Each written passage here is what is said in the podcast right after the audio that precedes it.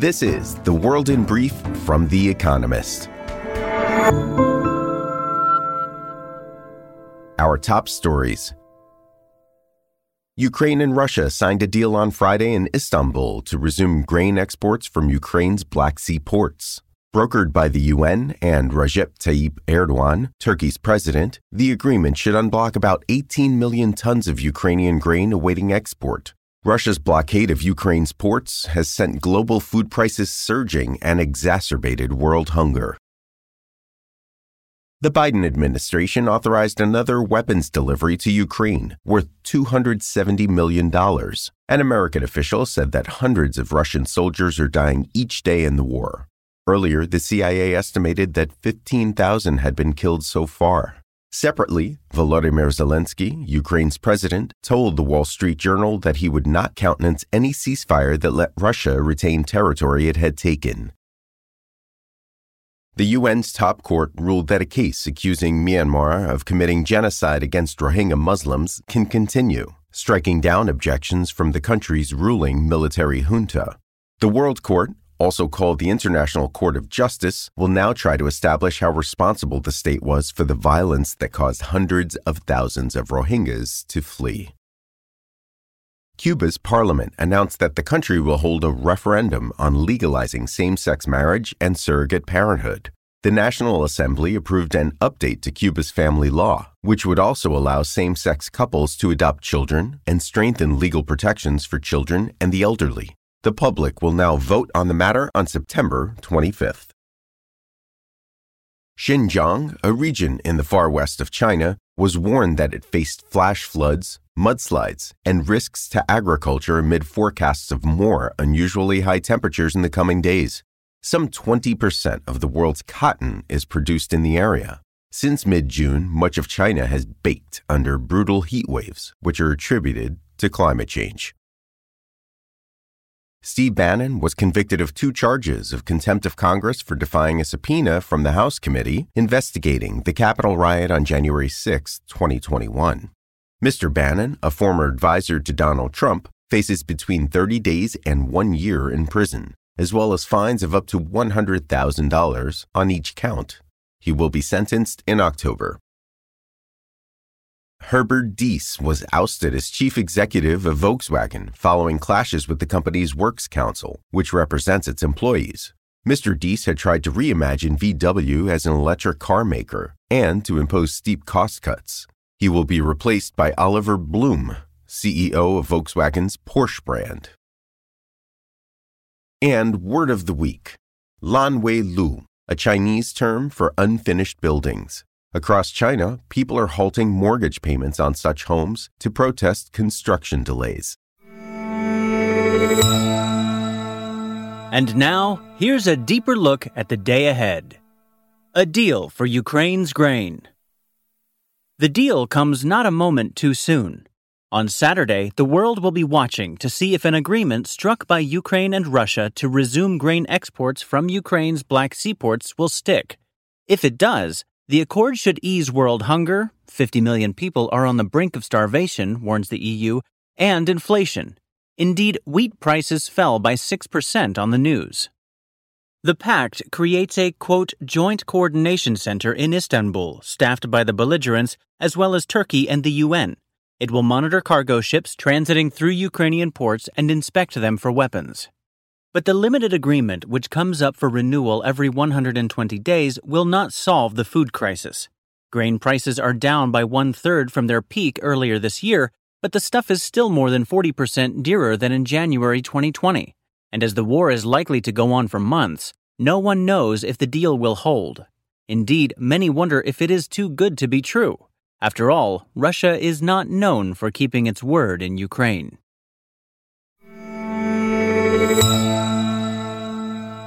Thailand's prime minister faces another confidence vote.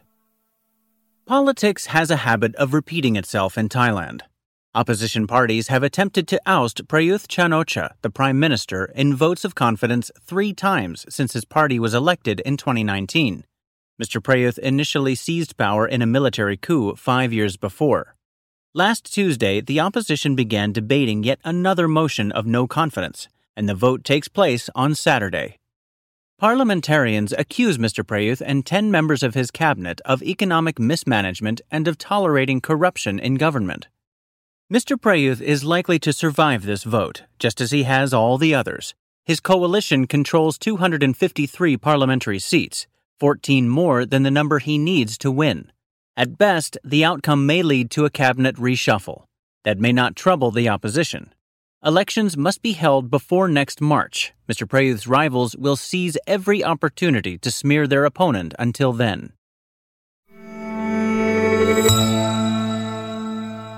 Manifesta comes to Kosovo.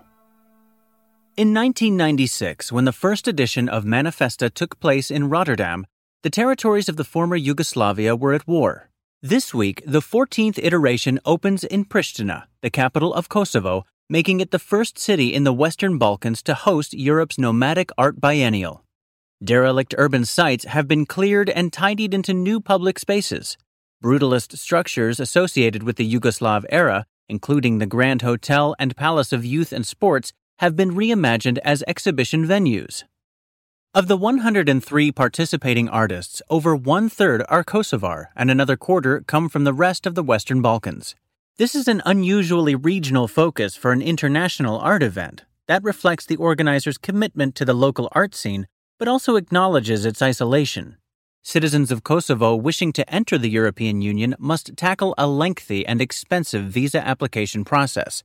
The country's artists thus struggle to participate in the international art scene. Instead, Manifesta is bringing Europe's art professionals to Kosovo. Why human egg cells don't spoil. Which came first, the chicken or the egg? For humans, both come at once. Baby girls are born with all the egg cells or oocytes they will ever have. Decades later, they must still be capable of spawning new life. This remarkable ability is little understood, but new research in Nature, a journal, has unpicked the secret of egg cells' longevity. Essentially, oocytes put themselves into a state of dormancy by suppressing normal cell metabolism. Metabolism powers cells, but in doing so produces certain volatile chemicals. These mutate DNA and eventually kill cells. However, oocytes keep their engines running at such a low hum that they produce precious few of these dangerous chemicals. It is as if they are left on standby for up to 40 or 50 years. This insight could improve success rates in assisted reproduction. Moreover, it highlights how shamefully understudied egg cells are. After all, everybody started out as one. Weekend Profile The Climatologists Transforming How We Discuss Weather. Quote, People don't have to die in their tens of thousands, says Friederike Otto with a touch of exasperation. In 2014, Dr. Otto co founded the World Weather Attribution WWA initiative, a collective of climate researchers and statisticians that has transformed the understanding of extreme weather events, such as the remarkable trio of heat waves that hit Europe, China, and America this week. The idea was born of frustration with the academic distinction between climate and weather. Quote, climate denotes macro, long term trends. Quote, weather is what's going on outside your window. Most people are more interested in daily weather patterns than decadal or even longer term patterns. In the 2010s, a group of researchers decided that to make the world understand why climate change mattered, they needed to introduce it into conversations about the weather, including the forecasts people see on television. Thus was the WWA conceived. The group works with the Red Cross Red Crescent's Climate Center, which gathers data on the number of people affected by any given climate event. If the number passes a certain threshold, Dr. Otto and her collaborators, Sjoukje Philip and Sarah Kew of the Dutch Meteorology Institute, activate the WWA community.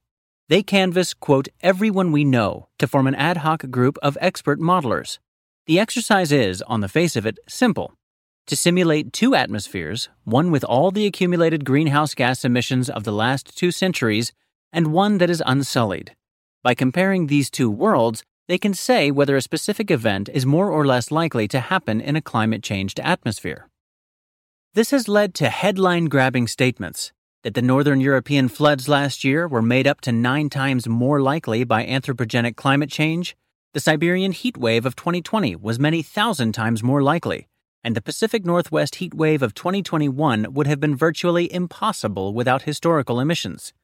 Such statements and the underlying methodology are now part of the climate vernacular. They are also applied elsewhere, such as in legal disputes where people or communities seek compensation for climate change induced damages. Extreme heat is one of the most straightforward impacts of global warming, and virtually every contemporary heat wave was made worse or more likely by emissions, or both. But Dr. Otto worries that this endangers fatalism. Quote, Yes, it's climate change, but we are also not powerless to do something about it, she says. Quote, That is what's missing in the conversation. The winners of this week's quiz. Thank you to everyone who took part in this week's quiz. The winners, chosen at random from each continent, were Asia, Jin Hong Park, Suwon, South Korea. North America, Ashley Easterling, Bay St. Louis, United States. Central and South America, Carlos Flexa Ribeiro, Rio de Janeiro, Brazil. Europe, Julius Kinsinger, Hamburg, Germany. Africa, Hasit Raja, Nairobi, Kenya. Oceania, Ian Harland, Wellington, New Zealand. They all gave the correct answers of Charlie Watts, Patty Hearst, Linus Pauling, I Love Lucy, and Woodstock. They are all characters in the Peanuts cartoon strip Charlie Brown, Peppermint Patty, Linus, Lucy, and Woodstock.